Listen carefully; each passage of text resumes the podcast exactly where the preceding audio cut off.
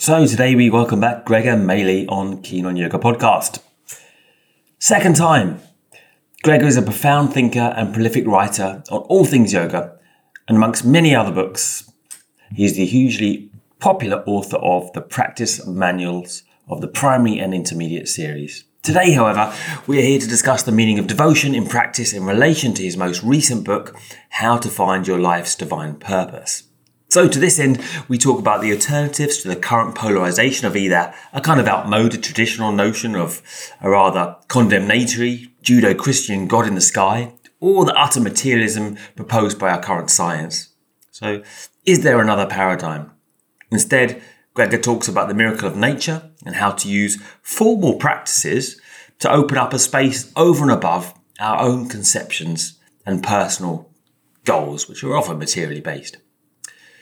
So, in this, we discuss his incredibly enlightening division of the three aspects of the divine the transcendent, the immanent, and the divine child, which is an interesting idea how he phrases that. And how we might use these models to open up our practices towards sharing ourselves with life, as opposed to, as he puts it, his words, residing in a rather shabby state of a samadhi on top of our own mountain. So how, how to use these practices that we're doing for life as opposed for ourselves. And our divine purpose can be none other, than, than giving the gift of ourselves to living and to life, something we can use in a skillful practice of the application of yoga. Anyway, welcome again, Gregor, to the Keen Yoga podcast.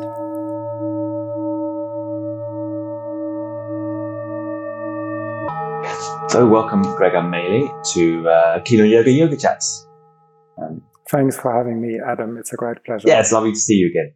And um, this today we're going to talk about uh, Gregor's book, particularly uh, finding. I think is it finding your divine purpose, something along those yeah, lines, isn't it? Find um, find your life's divine purpose. How to find your purpose. life's divine How purpose. How to write. Okay, so the book and also aspects of devote. Although we're very kind of skeptical these days to to talk about devotion, or they're very unpopular these words: devotion, sacrifice.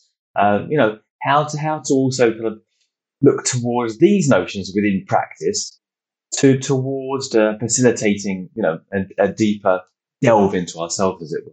So, um, you know, they're definitely there. There's a lot of bhakti involved in uh, the yoga tradition, but yet, how does that relate to the practice that we're doing? You know, and how also, I'd be interested to know your notions, Gregor, as to how bhakti might relate to even modern modern postural yoga, like you know, uh, you know how hmm. if you can find yes. any kind of linkage there anyway. Oh, heaps, heaps. Yeah, yeah, definitely. So you know, um,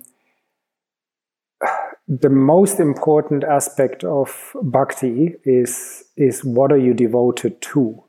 Yeah.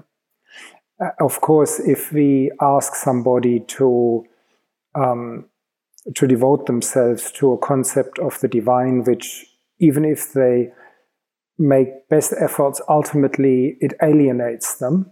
Yeah. And for me personally, any aspect of the divine that is anthropomorphic, that is having human characteristics, I find totally alienating. I can't commit to that. And, and that is simply because I think for a, um, let's just say, for somebody who has a slightly intellectual psychological, uh, philosophical connotation, orientation, it's absolutely clear that a an anthropomorphic divine, one that has has human characteristics, is nothing but an extrapolation of a human psyche into the sky. Yeah. So in other words, you're hoping that there's a big papa or a big mama um, that fixes your problems, you know, and and and obviously, if you look at the entire universe, you know, now since we have science and we know about galaxies and black holes and we know about relativity and quantum mechanics, you just can't get anymore to um, that the divine is a human being. You know, that's just there is an offensiveness in it, and the offensiveness comes from spe- speciesism. Yes, speciesism. Yeah, yeah. and so yeah, yeah. speciesism, and so speciesism is the belief that our species somehow is better, superior. You know, like, why wouldn't it be a deer or a microbe, you know, like, or a whale? You know, why would it be a human being? And, you know, if we well, don't manage kind of, yeah, to blow up, it's up. ironic as well. Yeah. And if we don't manage to, to blow up this planet and hopefully life continues on, there will be more advanced species than us. Why wouldn't it be one of them who is the divine? Why a human being? It's so obviously a minute point in the history of life. It can't be a human being. Hmm. It's funny, um, I mean, because actually Krishna says in the Gita, doesn't he? Well, it's easy to worship me with form. He says, you know, you can work. I think I can't remember the chapter exactly, but he said, well, those can, you know, those can worship without form. You know, but it's actually easier actually to, with name and form to to grasp my essence, right? I mean, and you know, definitely we look at if we're looking at the you know the main text that we often refer to when we're talking about bhakti, and and you know, we're talking about the Gita, and uh, and in there is there's definitely a yeah, as we were talking before we started, an anthropomorphized, albeit in an exotic form, with Krishna there as you know as the charioteer this time as as the you know, and uh, you know we're encouraged you know and Arjuna is very much encouraged to have a personal relationship with this with this individual. And and I think that's totally fine if we do that, but we need to know that that um, anthropomorphic representation of the divine is nothing but an icon, a placeholder. Yeah. So let's say if you if you have an, an icon in your applications folder, yeah, on your computer, and you you sort of go get info, you see that the icon is maybe let's say 35 mm, kilobyte. It's nothing. Whereas the application that you open may have two gigabyte. Yeah. So there is a difference between the icon that you click on and the application that opens. And the application is to the magnitude of a million bigger than the icon. The icon doesn't actually do anything. Yeah. So similarly, you um, to to choose a representation of the divine just means an icon that I click on to access the divine. I must know that that is not the divine because if I don't know that, then uh, automatically who doesn't worship exactly the same icon in my eyes will be a pagan or an infidel yeah mm, mm, mm, yeah? yeah? so yeah. you know because we have now we live now in a global village if i have a form if i practice a form of devotion bhakti it must automatically allow me to develop a curiosity to which forms of worship forms of worship of, of other people yeah? And so this is given if I realize that we all worship the same divine, we just access it through different icons. Yeah? So I also use um, anthropomorphic representation representations of the divine, but I always tell myself, remember, this is not the true divine. It's just for me an access gate, you know, Mm, mm, mm. And even the teaching, I mean, it was often said, you know, take the guru, you know, the teacher as a representative of the divine as well. Right? I mean, how does how does look? I mean, just, just speeding on. How does that look in terms of practice? In terms of relating one's own physical practice even to some aspect of devotion running through it. Okay, look. I mean, practically speaking, I never do my asana practice without having a divine image standing in front of me. You know, maybe if I was, practicing yes. in, a, mm. in a group, yeah, I, I wouldn't do that because I would feel a bit coy. You know, it's like I have some quite bizarre looking Hindu images. Yeah. So I, I, maybe I wouldn't do it if I would, was practicing in a yoga shala. But apart from that, I always have them in front of me. Yeah. And it always remembers me, uh, reminds me the reason why I'm doing my practice is because um, you know I want to uh, you know surrender to the divine, offer myself as a conduit, as a canal to to the divine for the divine. That's why I'm doing my practice. I find it particularly important when I do pranayama and meditation practice. Yeah, but also in my asana practice, I have it always there.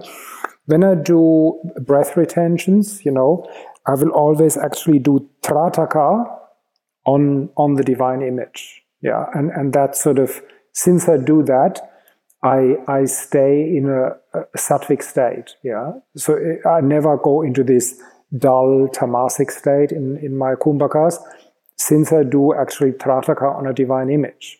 Nevertheless, nevertheless, I always tell myself this is just a placeholder. What I'm looking at. This is not the the the the, the true divine. I just use that because of um, it's too difficult for me to keep sight of what the divine really is. Mm, mm, mm, How does that relate to devotion in terms of bhakti or, or, this idea of love? I mean, because it's easy to, I kind of easy to sidestep the whole issue and say, well, when Krishna says devote to me, focus on me, you know, we can call that one pointed attention, can't we? We can call that ekagrata and kind of sidestep the whole issue of giving ourselves away and, you know, and the kind of, you know, and, and the kind of a- aspects of devotion that we may be uncomfortable with through Western theology and past history, right? I mean, does it just mean concentration when we're saying devotion, or are we talking about something else that's coming from? Uh, yes. In, so I, I think that yeah. there is a very, very important um, surrender aspect. You know, like for example, when we look at the Yoga Sutra, Ishvara Pranidhana, that is surrendering to the divine. Yeah. But what it means really is that um, at some point in my meditation, I'm actually trying to figure out what it is that the divine wants me to do. Yeah.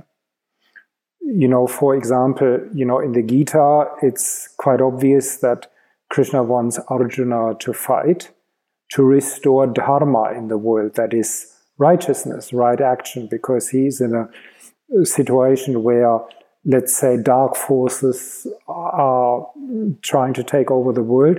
So he needs to step up and, and, and stand up for dharma that is right action. Yeah. So that's a typical scenario um, in w- what the divine would want us to do. Yeah. But for each individual, see the way I, how I see it, and, and I've written that in my book about the Monte Carlo generator, each individual, each um, being is, let's say, a permutation a path of the divine. Yeah. So the reason why each individual being is here, and that is from the greatest genius to the to the most insignificant um, um, protozoa, like a single cell organism, yeah, microbe. I mean, um, each one has is representing an aspect of the divine, yeah, and so the more conscious or expanded a being becomes, the more you can tune in and co create with the divine that aspect of the divine that you are here to express. Yeah. So, so f- for me, I mean, I'm practicing that for a while now. I'm practicing yoga sort of oh, almost half a century now. Um, this what you what would you have me do becomes more and more important you know like i have a formal practice early in the morning where i start okay i dedicate this day to you yeah what do you actually want me to do and you know while this sounds funny it makes the day so much more thrilling yeah, there is a there is a passage in the Srimad Bhagavatam, the Bhagavata Purana, where Krishna says, "There is no greater thrill for me to um, to see the devotee realizing me. I cannot but rush to that point to embrace the the devotee." So the thing is, the in, in most interesting aspect, or what, a very interesting aspect of the divine is that it is cosmic intelligence. Yeah, so the way how I look at the divine, I don't want to emphasize that too much, but you could imagine that it would be a super intelligent software onto which the entire universe is written. Yeah, and it uses the sum total of uh, parallel universes as its hardware all matter. It uses all matter as its hardware. Now, it doesn't work. It does. This metaphor goes only up to a particular point because the divine is also self-aware and self-conscious. Yeah. Yeah. And it, it is capable of imparting instruction. Yeah. So, you know, when you see people who are really inspired, like, for example, the Gita, or when you look at the Bible, or when you look at people like mm, Albert Einstein or Nelson Mandela or, you know, Mozart, you realize that there was a moment in their life when they just opened themselves to something much, much greater than themselves and where this power came down. That's the point that I'm interested in, you know? And so you, you can sort of realize when you really open yourself, yeah, you sort of feel that your hair is, starts to stand. Yeah, there is sort of a certain electricity. Say, how, yeah, how do you how do you frame it? The uh, the opening. Mm. I mean, you know, when you say yeah, to well, open yourself, and the rest of the day to to you know to kind of be a conduit and receive. I mean, yeah, how do, how does that actually happen? Right, getting out of the way, as it were. You mean how how how does one get there? Yeah, like what does that well, feel you know, like? It's I mean, still, it's still, it's still. Yeah, well, okay. So how it feels is there is a moment of, um, I would call it being in the zone.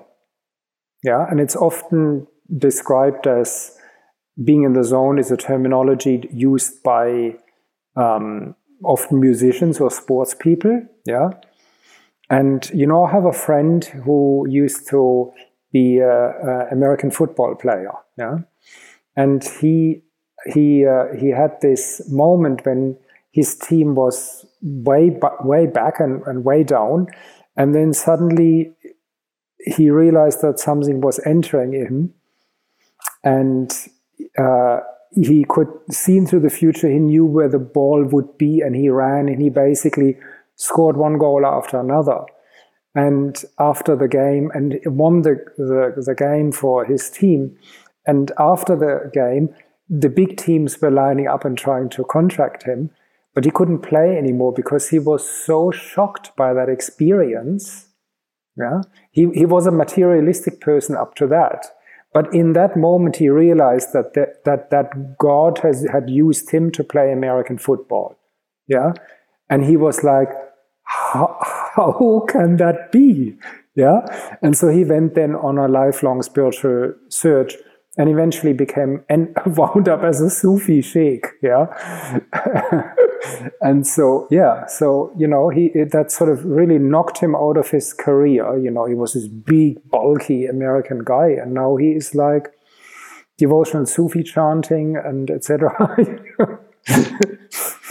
But so, I think it's know, also nice to reiterate the point that the the point is not the action itself; it's the, the attitude towards the action, right? So, American football, you know, doesn't really matter inherently necessarily as it, you know, in terms of a purposeful thing in life, but it's his relation to God within whatever he's doing, which I think kind of iterates the dharmic aspect of the Gita. Well, it doesn't really matter what your dharma is, even if it's, you know, as Arjuna's is to kill people. The point is that relation with God through whatever you're doing, whatever action it is that you're engaged in, whatever yes. you find yourself doing.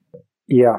And, and that's one thing that is really important. So, what I'm talking about is essentially swadharma, that is your own dharma. Yeah.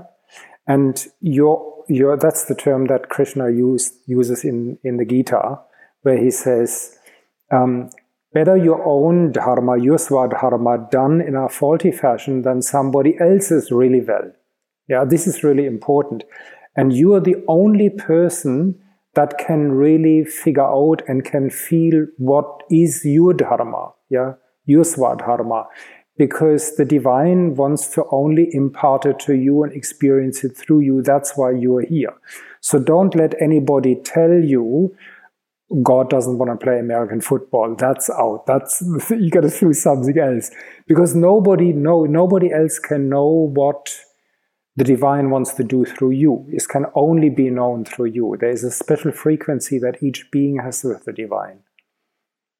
Yes, that's exactly that's the kind of point I wanted. I think to clarify with you because it's exactly correct. When you talk about divine purpose, it's not like, well, my purpose has to be equal in fashion to Nelson Mandela's. It's like whatever your thing is, that is a valid expression of you, you know. And I think that's you know an, an important kind of uh, understanding to have. We're talking about divine purpose, but you also talk about form, uh, formal practice. And you know, in, in this current age, right? There's this, especially with Neo Advaita, there's this idea that you know nothing is necessary, right? You know, a, a kind of misappropriation of Advaita terms that you can kind of like that, you know, like you say, like just kind of wait and, um, and something will come through you. But, um, you, you know, you've very much and throughout your life, you've embraced formal practice. You talk in your book about formal practice being necessary and then a kind of watching and awaiting or, or allowing something to come through. How do the two, uh, how do the two kind of things kind of meet, meet in the middle?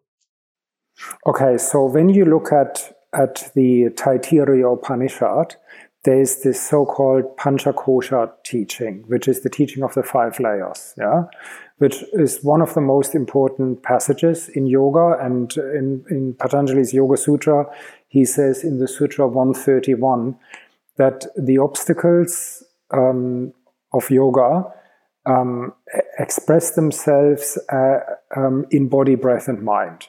Yeah. So he says, uh, as anxiety and depression in the mind, as a fidgety body and an unsteady breathing pattern. Yeah, so that's imp- really important. Yeah, and when you look at you know modern psychology, something like Bessel van der Kolk's um, uh, "The Body Knows Knows the Score." Is it? That's the title of the book. Keeps the score. Keeps the score. Keeps the score. Body keeps the score. And the body keeps the score. Thank you. And um, there is very much the idea that you know, if you have a traumatic experience or any type of experience, it seeds simultaneously into body, breath, and mind. Yeah. So that means if you want to, let's say, let go of your past or get rid of your past traumas, uh, limitations, you need to work simultaneously on body, breath, and mind.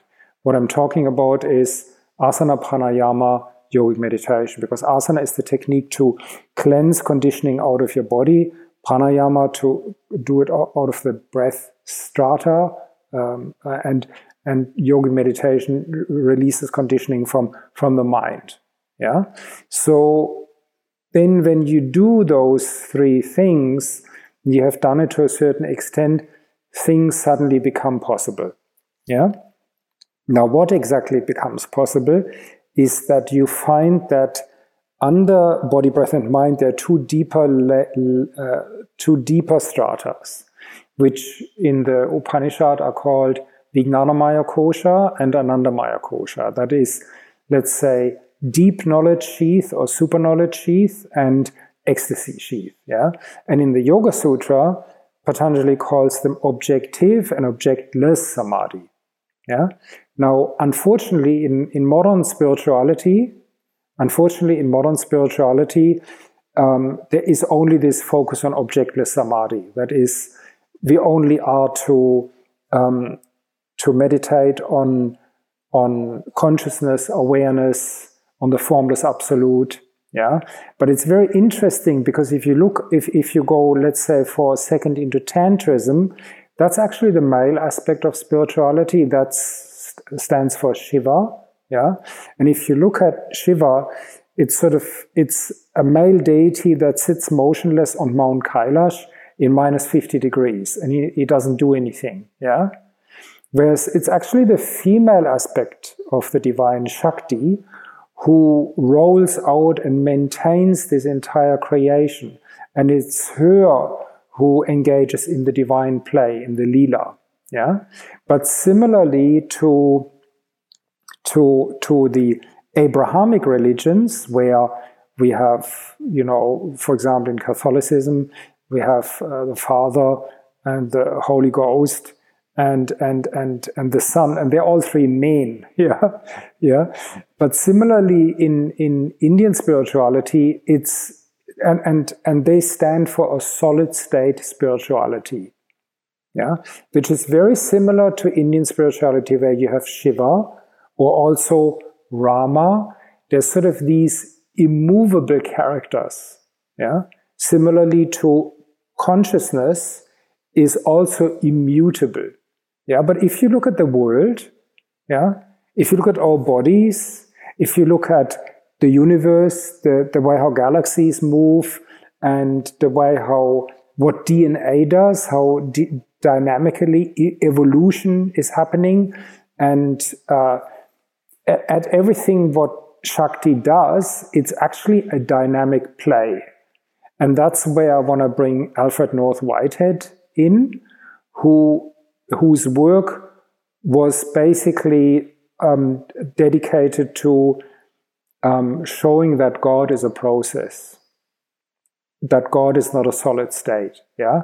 Now, there is two aspects to the divine which we call God transcendent and God immanent.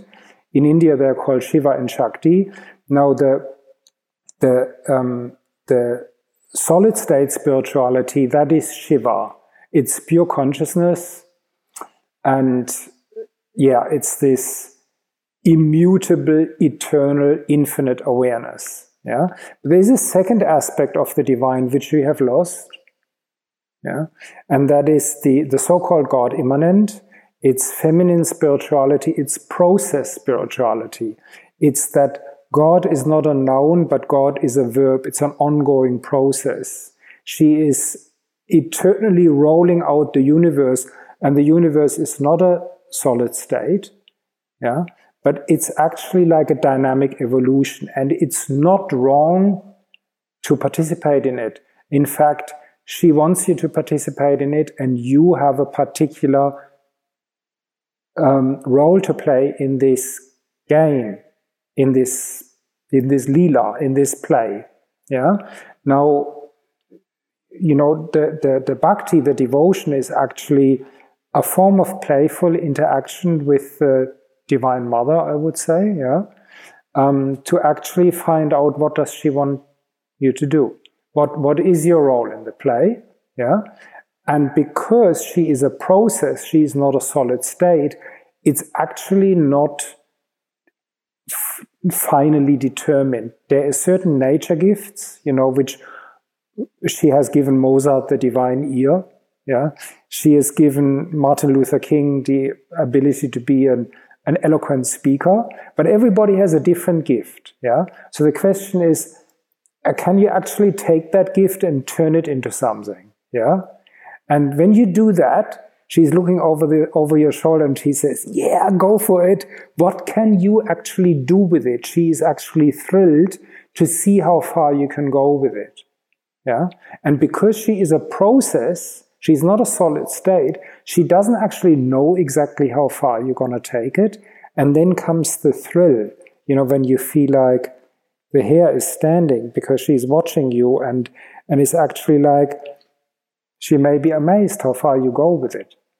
So I suppose I mean what you're saying is much more of a tantric approach to yoga rather than an ascetic one. You know, ascetic one drawing back from from nature and the world and saying, well, you know, the it's the gunas and the, the problem is the gunas and everything is impure and what we want to do is kind of in a platonic way withdraw ourselves from that and rather say, well, you know, the, the you know the material nature and very much in your book you talk very eloquently about science and, and homeostasis and scientific processes being very much a, a kind of interplay of divine purpose and relation. I mean, this this current this current idea of materialism as well creeping in that that everything is random, and I think you you, you speak very well in saying how you know how can it be random if there's you know 0.111 degree of change in the temperature, then you wouldn't have these beings, right? You know that everything has a very very developed and subtle consciousness behind it, right? But on the other hand, I mean, I think we can easily take this as a kind of injunction just to go back into the world and just to, you know, just it's it's a it's a slippery slope of how to keep ourselves, you know, in, in a reflective state uh, as well as interacting with the divine play. Because you know, I was doing very nicely divine play in my twenties, you know, like drinking and partying and you know and interacting with the world. And how does that how does that differ? How does that differ from the kind of divine play that you're talking about, right? Where we're interacting with nature in a kind of different manner. Yes, and so I admit that it is um, it is it's not it's not easy. Yeah, so it's not like um, oh yeah, you just um, follow the whims of your mind. That's the trap, you know. So, you know, it, it's certainly, um, you need to differentiate between fulfilling the will of the divine, which is, um, there is, you know, you can say it's the voice of the heart. Yeah, what, what is the, what is the voice of the divine? It's the voice of the heart. You can say it's the voice of stillness because there is no ego within it. Yeah, and um, obviously it's it, it's um, there is a being in the zone like character quality attached to it and there is a quality attached to it in which there is no um, in which there is absence of internal dialogue. Yeah? So there is not this voice saying am i really doing it? Maybe i shouldn't be doing it. Maybe i should be doing something yeah. else. Yeah, yeah, yeah, on the other hand yeah? Mm-hmm. and so because you know the question is that one needs to ask oneself is am i doing my swadharma or am i doing somebody else? Mm-hmm. And that's the million dollar question really isn't important it? you know. Yeah. Yeah. Mm, yes. And then the other thing is you know it must be in alignment with universal dharma. Yeah? So it must be constructive. That's what I'm saying, because what the Divine Mother does is, is obviously constructive. For example, you know, you can see that as soon as life started on the planet, biodiversity grew, grew, grew, grew, grew. So it can't be something in which we are destructive towards life in general. Yes, so some, there's some kind of relation to looking to the outside as well. It's not just simply a look within. It's right. It's relating one, one inner process to some some outer process, right? In in a, a const- I mean, but also constructive is a kind of ambiguous term because many people can see constructive in different ways, right? Like, how, yeah, how do you how do you know whether what you're doing is is furthering the life force or somehow diminishing it, even if you you know because you may feel like you're furthering. I'm sure that certain people drilling for, for oil in um, you know the Middle East feel that they're furthering the, you know, the, uh, you know, the force of life in the world, right? You know, I mean, you know, it's, uh, but I can see that there's some kind of relation between one's inner process to the outer one, which is again is um, not immediately yogic, right? I mean, it's uh, it's you know the precedent is generally withdraw or, or you know neti neti, you know, kind of step back and and uh, you know and put push away the uh, you know, the outer world as false, as untrue. Yes, I um, look. I have come to the conclusion that look, there is a there's a term. It's called um, sky religion, and it's it's uh, opposed to the term earth-based spirituality.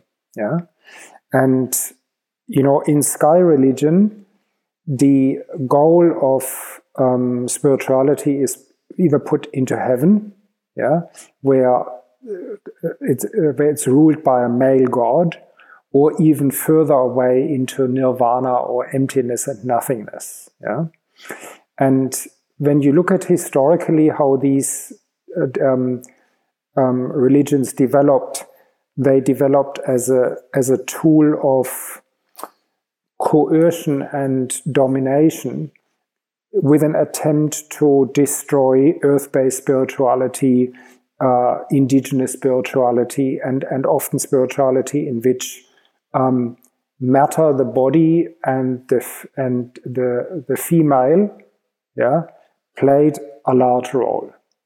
Yeah, and so suddenly we have a spirituality in which um, matter, in which the body is seen as an obstacle, the material world is seen as an obstacle, and and woman is seen as an obstacle. Yeah, and so the the male um, sadhaka um, has to be careful that uh, he's not um, how is it called um, contaminated by women. You know this this whole um, th- there is, of course, a very powerful political agenda behind it, yeah, which sort of like comes together with patriarchalic society, um, stratification of society, and development of standing armies, development of agriculture, etc. Yeah. So I would question, I would question all of that. I would think that all of this so-called uh, ascetic um, um, sky spirituality has actually ultimately um, motives which come from domination, coercion, mm. political rule, really. Mm, mm, mm. I mean, I think it's because spirituality because spirituality is here right now there is no there is no dichotomy between look matter is crystallized spirit that's what i, what I want to say there is no unspiritual matter all matter is divine every um, spot on the surface of this planet is a sacred site yeah and the divine is in every being. There is no dichotomy between those two things. I know in the last few thousand years they try to explain to us that spirituality is one thing and uh, and and a material life is another. They're bo- they're both the same. Yeah, I mean, I think that as again when we, before we were talking, we have currently find ourselves within the two polarities of either having God in the sky and utter um, subservience to a higher power and worship out there, as we knew in our old faiths, or now rampant materialism where nothing means anything, you know, and it's all a you know completely random occurrence out of a big bang, right? And uh, you know, and consciousness doesn't mean anything; it just happened out of a bunch of chemicals coming together, you know. And I mean, I think what you're doing is somehow trying to kind of make a bridge between the two things, right? You know, so you don't need to worship someone in the sky with a beard, but nevertheless there's something, you know, some kind of telos, there's some kind of design in what we're living now, right? And, you know, and, but how does that again? Yes, and, and, you know, um, look, look in, in many ways, the sort of spirituality that I'm, I'm, uh, I'm suggesting is, is very similar to indigenous earth-based spirituality. Yeah. Um, in indigenous spirituality, the divine is not somewhere else. It is here. Yeah. And there is, and, and you cannot come close to the divine without acting in, in a, let's say, in a, in a sacred way. Yeah. So as an indigenous person, you are almost automatically, let's say, let's, let's just say a sacred warrior. Yeah with the aim to restore balance in the world in a similar way in which, you know, like a wolf as a top predator would restore balance in a particular biotope. Yeah. And, and the, the way how life plays out, that is the divine. There is no dichotomy between the two, you know. You don't need to go to heaven or into nirvana to seek divine, the divine there the divine is here right now, yeah, and the way how you act in this world, that matters, yeah, because there is nothing but God. That's that's probably the important message that I want to give, yeah, that there is nothing but God. So everything that you see in front of you, this computer screen, you know, all matter. There is no atom. There is no atom that is not God, you know the entire material universe is the crystallized body of God. So when you step on the floor, you're stepping on God. When you're breathing air, you're breathing the divine. Yeah. In every other being, you see the divine looking out of the eyes of that being at you. Yeah. So uh, in some ways, and that's why it's so hard to understand Alf- Alfred North Whitehead, is because he had to, in order to explain process, that the divine is a process, he had to redefine all words that he's using because it's very strange the way how we have this idea of spirituality today. It's really, really strange. If you were an extraterrestrial and you would come to Earth and you would think, what are they thinking? There is two options, as you said. Yeah One is that yeah. there's only matter and there's no the no, there's not the divine, and the other option is that the divine is a guy that is living somewhere up there, or it's emptiness, nothingness that is nowhere. This is just so bizarre because the the two are the same. Yeah, that means um, matter is the crystallized strata of, of, of pure consciousness. Yeah. Yeah, I, think the thing is, it's not always easy to recognize that you're stepping on the floor and you're stepping on the divine, and you know, and so on a practical level, you know, going back to more practical ideas and your ideas of formal practice. Um, you know, how, what recommendations have you got for people to come into a different kind of relationship with with themselves as a part of the divine. You talk a lot about self love in, in, in, your work, right?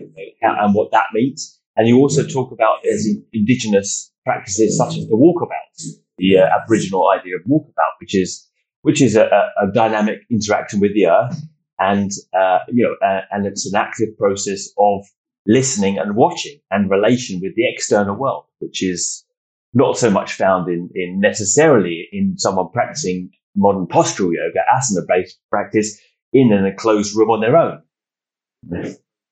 Mm. But look, if you if you look at the at the uh, um, Taittiriya Upanishad, so you have those five layers, yeah, of which you got the, the body. So we do asana for that, and then we do pranayama for the pranic strata, and we do yogi meditation for the uh, for the mental strata, and then we have this Anandamaya kosha, this objectless samadhi that is samadhi on pure consciousness, um, which is the last layer. But what is that? The Vijnanamaya kosha, yeah? And when you look into the Gita, Krishna, I think, mentions, I think he mentions the term Vijnana six times, yeah? That Vijnana is God realization, yeah? And when he says God realization, what he means with that is the immanent aspect of the divine because he wants to get Arjuna to not go into a cave and on a mountaintop and to drop out of life. No, he said, you stay here in society and you do your duty. Yeah. But don't do it for yourself, but you do it for me. Yeah. So th- this is 100% what I'm saying. Yeah. The thing only is we came to think of God as something that is somewhere else, which is not true, because this material universe is the crystallized body of God. So Vijnana, Vijnana means to recognize the material world as the crystallized body of God, and then to find out what does the divine want me to do in this world. Yeah? And then hopefully we come to some um, insights that the divine wants to do uh, some wants wants to do us to do something constructive, something that adds to the life of other life forms, makes their life better. Which again brings me to the point, you know, if my practice is mere asceticism, yeah, mere sitting in a cave meditating on the formless absolute, or let me sit in a penthouse meditating on the formless absolute, what, what do I give to others? Nothing. Yeah? What, what Kosha does, uh, what, what it means is to feel what your nature gifts are and then to use them to give to other beings. Yeah? And then you come into this amazing state where you realize ultimately what matters is for me to give my life from a position of giving, that is, making a contribution to the life of others. In what way? That is for you to find out. Yeah. But ultimately, this is what it, what it is. Spirituality is not sitting alone by yourself. I mean, you, look, I, I'm practicing about four and a half hours a day, so I do a fair amount of, of, of sitting. Yeah. Uh, and, and doing my asana practice, etc. So I do that too. But then hopefully after that time, I've come to a conclusion, okay, this is what, what I want to give to the world. Yeah. In my case, I, I'm spending several hours a day reading, teaching online, of course, you know, and, and now slowly starting traveling, meeting my students in person, but also synthesizing what I read in sacred scripture and science, I'm reading science as well, to synthesize that in, into a new worldview in which um, spirituality and science are one thing. Yeah. And, and using that to empower us to have an informed and healing impact on the world where we can actually give. Yeah. And then you realize, well, you know, I don't actually need to take so much for myself. Yeah. It doesn't really matter whether I have a million or two and how many cars do I need and how fat does my house have to be. And where you realize what really makes me happy is actually to give to others. Yeah. To make a contribution. And I think this is also when you finally breathe your last breath. I think what stays is what you have given to others, not what you have taken or what you have received. But what stays, what matters in that moment is what, what you have actually given to others. That, uh, that enables you to die with a feeling of fulfillment and gratitude. I think it's, uh, yeah, I, I totally agree. I think it's definitely a, a reassessment of a practice which was for personal liberation, and you know, slightly more perhaps along, you know, to use another term, slightly along more Buddhist lines, that one has an obligation for compassion and for service and for qualities in the world, for for using a practice out for, for something out there and to give and to make a contribution, or you know, as what we see a lot in the scriptures is you, a kind of more up and out mentality of you. Use your practice simply to escape and simply to get yourself out of the shit you find yourself in, right? Rather than, from what I understand of what you're saying, is that we have this obligation after having practiced to use that practice for the world, right? to make a contribution in the world yes. for the better. yes, because the, because absolutely because the thing is, you know, so I spent a real lot of time in my life doing practices, yeah, and when I sort of came out of that and and um, managed to mm, stay uh, in in expanded consciousness, I suddenly realized how much pain and how much need there is in the world. Yeah, so ironically, I do live on a mountaintop, so I withdrew on a mountaintop, and so then I was sitting on that mountaintop in samadhi, and I realized I'm needed in the world, you know, like I need to, I need to go out and, and give. Yeah. I mean, if I think it would be a sad state of affairs when you would have practiced for decades mystical techniques and then you sort of sit gloating there in your, in your shabby own little samadhi while the whole world is going bonkers. I mean, you know, honestly, I think the world is pretty crazy. You know, if you read the news and you you you notice what's going on, the amount of suffering. So I think it's really important that people who do have a strong spiritual practice and who do have strong spiritual insights that they go out in the world and leave their mark and teach and give other people and heal. We need those people. We can't afford that they go off and and disappear into some caves and then into nirvana. I, I can guarantee you, if we do that, humanity will go down the gargler. Mm, mm, mm. and if you look like in in if you look into scripture, you know, when if you look at the myth of Lord Shiva, yeah, this is all what happened to Lord Shiva, you know, where, where, where, Kama came and shot him with the feathered arrow, and then he fell in love with Parvati. You know, it was all about getting the yogi, getting the mystic back into society. Yeah, I'm, I'm referring to the death of Sati. Yeah, and then the story of uh, so the mystic. The, the mystic needs to come back into society because it's through mystical states that there is innovation. Yeah. So when the mystic leaves and when they all go into their caves and meditate themselves into nirvana and pop off, uh, society will become encrusted and there will be no more innovation, no more novelty. Yeah, yeah. I mean, I was going to say we find the same with Jesus, right? When he's he's taken by the devil, Satan, and he's taken up, I think, Mount Sinai, and he's held, you know, and he's kind of taken up high, and he said, "You can have, look at all this, you can have whatever you want, right? You know, like I can grant you whatever you want, right? You know, like." And then he, he comes back down after this the time in the desert, right? And after being tempted by Satan that last, and he comes back down and does that work, you know, and, sac- and sacrifices himself for, for, you know, the same kind of myth is found. I mean, what I wanted to say finally is okay, we've talked about devotion, we talked about giving oneself to, towards for the sake of others.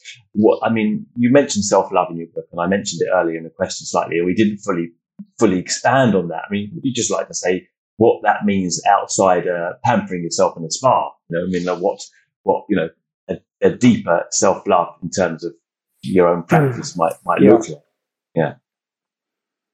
Yes. So, um, okay, um, I think that all of this pampering, like when uh, these, these slogans, you know, show that you love yourself yeah, yeah, yeah. by me, giving me you this and this and this.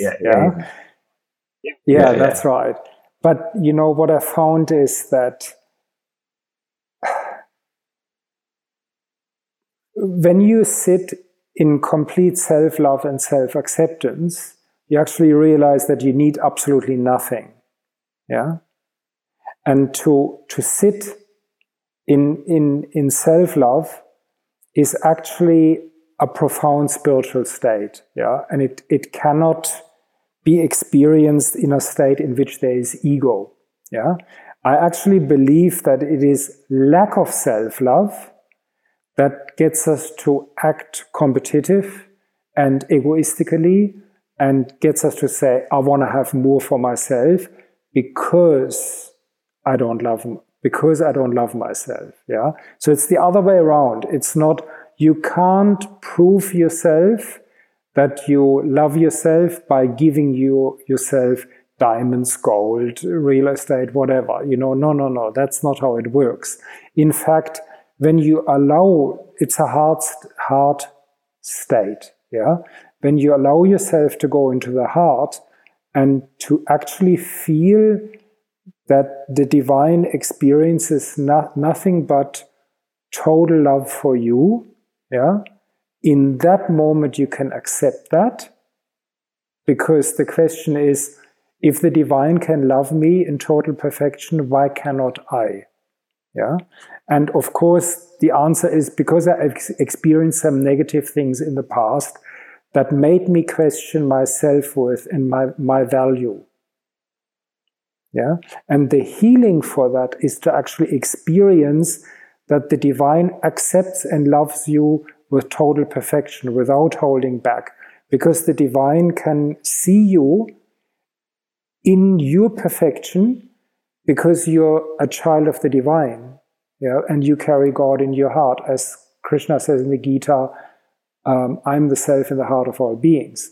When you can see yourself in that, yeah, this healing takes place where then you don't need to, I need to snatch this and this and this away from other beings to become whole because you realize you're whole already. Yeah. And then when you have accepted that state within you, hopefully then you can go out into the world and become an agent for healing for healing other beings as well.